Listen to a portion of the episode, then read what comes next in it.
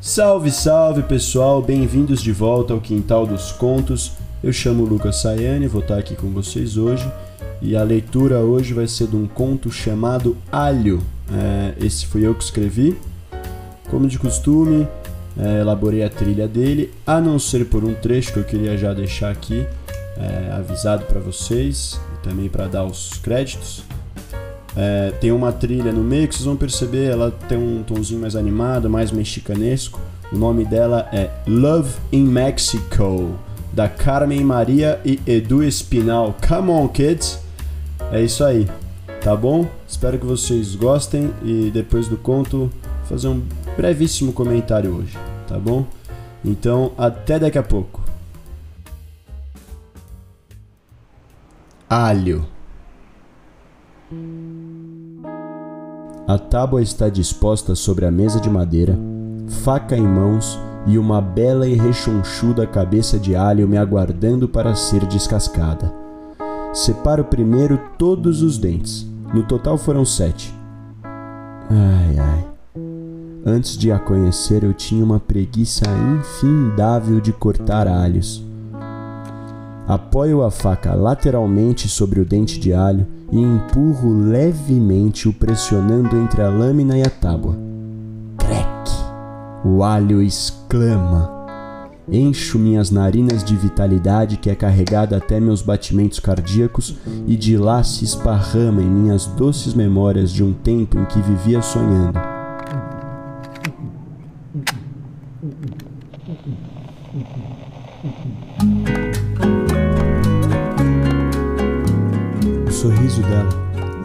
Esticado e doce, estampa alegria e carinho. Corro pelo corpo dela que vira-se de costas, aprecio devagarinho a delicadeza que ela carrega ao realizar a mesma tarefa que eu faço agora: descascar os alhos.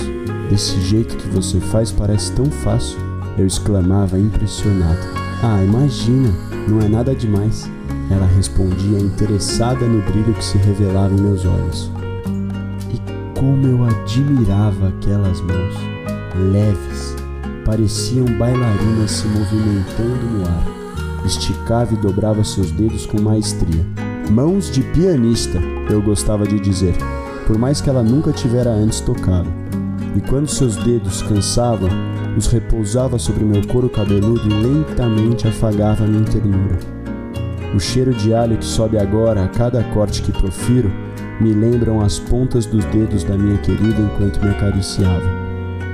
Era assim, quando íamos comer, nunca pedíamos entrega. Gostávamos dessa reunião silenciosa e repleta de cheiros e carinho com os olhos. Ela sempre se prontificava em me ajudar. O que posso fazer? Dizia sem pestanejar. Eu mirava meu olhar para o alho. Era um espetáculo. Nunca vira antes alguém fazê-lo de maneira tão sofisticada e doce. Adoro te ver cozinhando, ela falava assim que eu me colocava a picar o próximo legume. Era normal estarmos na cozinha vestindo quase roupa nenhuma. Que sorte tivemos de transcorrer tanto do nosso tempo a dois.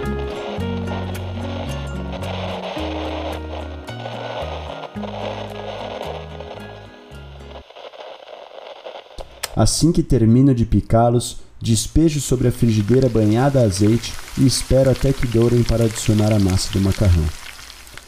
Cozinhar sem ela é diferente. Me perco em pensamentos aleatórios e às vezes até deixo alguma coisa queimar um pouquinho, apesar de estar cozinhando sempre apressado.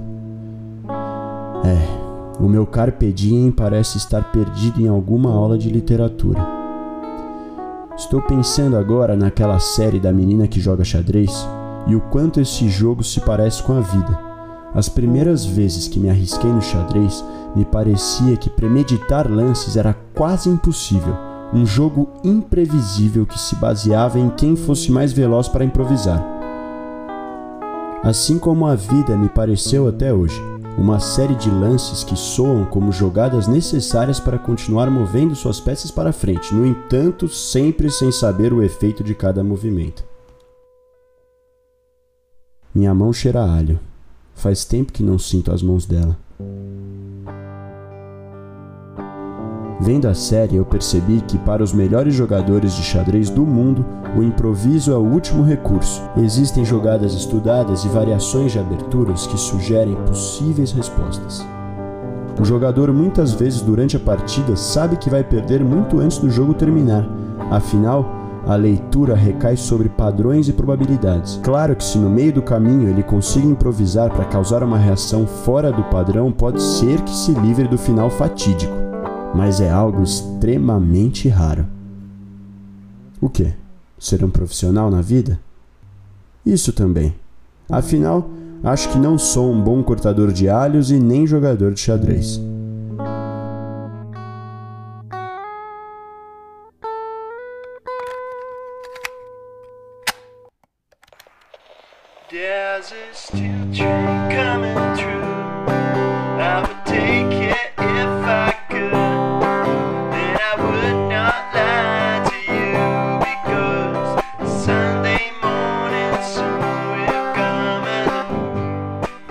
Acabo por cozinhar alegre em estar contagiado com seus sorrisos de outros dias, ao invés de me perder elaborando jogadas para trazê-lo de volta.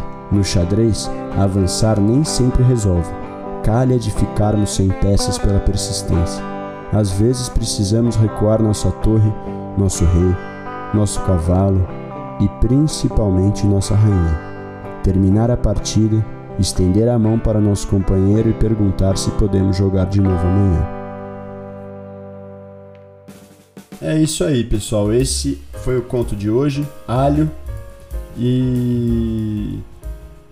Cara, assim, tem uma coisa dele que eu acho a mais interessante é essa essa ligação esse entremeado entre o presente e o passado é, sendo uma lembrança mas estando presente através é, da música tem aquela o efeito sonoro de, de dar menção de que está ligando o rádio alguma coisa e aí traz uma música que lembra um tempo de sonho, como ele fala.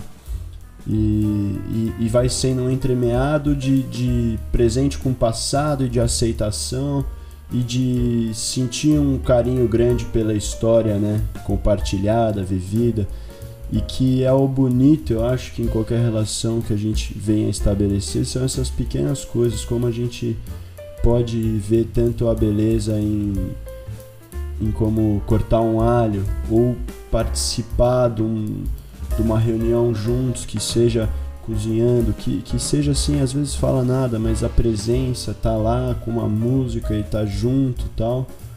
É, como isso é, é carinhoso, como isso é gostoso e como isso fica.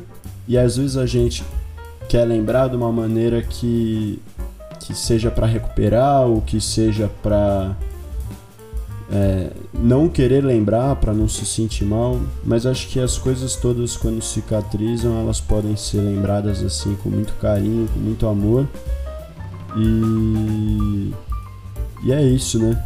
Na, nessa intenção de não recuperar de volta, porque o que existiu, o que foi vivido, foi, né? Foi daquele momento, o tempo é o agora, é o que está passando, mas que a partir dessas experiências que já, já foram vividas, mais o tempo de distância, o tempo de, de, de cicatrização e tudo, é sempre possível existir uma relação de, de carinho, de amor com, com alguém que, que em algum momento foi tão querido na sua vida. Né? Eu acho que aqui, ó, vou deixar minha opinião pública. Casais que se separam, se resolvam. Não vale a pena criar inimizade, não vale a pena deixar de pensar em tudo que, que você já viveu como se não tivesse vivido. Faz parte, fez parte da sua história, te ajudou a ser quem você é hoje. E isso vale para qualquer coisa. Se desentender com amigo, com pais, com irmãos, primos, vai lá, vê, vê a situação, vê bem, porque no fim das contas, é, as pessoas, o amor é tudo que a gente tem de verdade enquanto a gente está nesse paraíso que é a vida, né? Eu compartilho desse pensamento de que o que a gente sabe que a gente tem agora, então tentar transformar o máximo na medida do possível é, essa nossa convivência no nosso paraíso presente. Então é isso. Distribuam amor e, e eu deixo aqui um beijo amoroso e carinhoso para todo, todos vocês, tá bom? É, foi aqui um, um comentário mais emocionante, mas hoje eu, eu tava com vontade de falar isso. E é isso aí, tá bom? Come on, kids! Um beijo pro Supla, eu sou fã dele. Tamo junto. Valeu, pessoal!